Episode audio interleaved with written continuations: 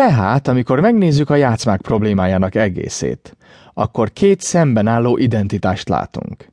És a játszmák problémája nagyon bonyolultá válhat, ha egyszerűen további hasonló értékű vagy formátumú játékosokat adunk hozzá. Van két játékosunk, ekkor létrejöhet egy nagyon konvencionális játszma. Az a szabvány felállás, hogy a játékosok 50%-a az egyik oldalon van, 50%-a a másikon, és bőszen játsszuk a játszmát. Na akkor tegyük egy kicsit bonyolultabbá, tegyünk hozzá egy harmadik oldalt. És ez az oldal ezen az oldalon játszik, és egyúttal a másik oldalon is játszik, és mindegyik oldal játsza a másik két oldalt. Azt mondjátok, egy ilyen játszma lehetetlen. Azt is mondhatnátok, hogy nem lehet háború három szemben álló fél között. Három szemben álló fél között. Ez nagyon-nagyon bonyolult háború lenne, nem igaz? Pedig volt egyszer egy ilyen háborunk itt Arizonában. Hosszú ideig sikeresen vívták minden eredmény nélkül. A mexikói hadsereg harcolt az USA ellen, az USA pedig harcolt a mexikóiak ellen, és a mexikói hadsereg harcolt az apacsok ellen, az apacsok pedig harcoltak a mexikóiak ellen, meg az amerikaiak ellen, és az amerikai hadsereg is harcolt az apacsokkal. És ez az egész valamikor a Gadsden közvetlenül azelőtt történt, hogy nyílbe ütötték a Gadsden vételt. Nagyon érdekes háború volt, nagyon érdekes.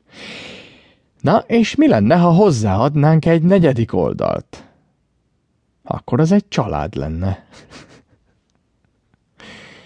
És mi lenne, mi lenne, ha egy csapásra mindjárt 150 ezer oldalt adnánk hozzá?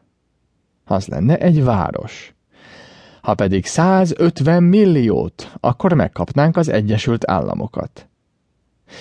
És ez úgy néz ki, az élet néha tényleg úgy néz ki, hogy egy kicsit túl bonyolult, mert szükségünk van egy döntőbíróra. És mindenki még most is azt hiszi, hogy van döntőbírónk, de próbáljatok csak meg belekeveredni egy bírósági ügybe, és próbáljátok meg megnyerni, vagy elveszíteni, vagy bármit kezdeni vele, miután belekerültetek. Amint sokatok tapasztalatai igazolhatják, az történik, hogy az ember bíróságra viszi az ügyet de soha senki nem talált még ki semmilyen közhelyet, az, hogy bíróságra viszi az ügyet, ugye csak egy bevett szófordulat, senki nem talált még ki kifejezést arra, hogy az ember hogyan kerül ki. Beszélnek peren kívüli megegyezésről, de ez annyit jelent, hogy soha nem vitték bíróságra az ügyet.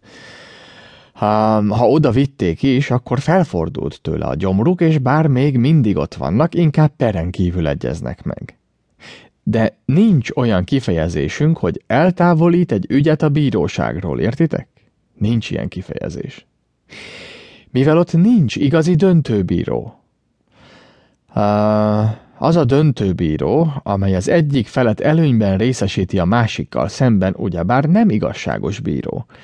Javaslom, hogy egyszer menjetek el egy éjszakai bíróságra, és figyeljétek meg.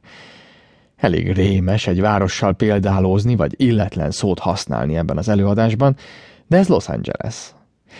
Menjünk el az éjszakai bíróságra Los Angelesben, nézzünk körül, és fedezzük fel, hogy folyik-e bármilyen igazságszolgáltatás. Bizony nincs sok igazságszolgáltatás, hanem van egy csomó fickó, akinek még 10 dollár sincs a zsebében, és oda sétál a bíró elé, aki azt mondja, bűnös vagy nem bűnös, az 30 dollár vagy 30 nap, bűnös vagy nem bűnös, 30 dollár vagy 30 nap. Időnként a törvény szolga megbök, és azt mondja, bíró úr, hé, azt mondta, nem bűnös. Azt mondta, 90 nap. Miért? Mert rongyos a ruhájuk, azért mert éhesek, mert a társadalom kivetettjei. Ez nem igazságszolgáltatás.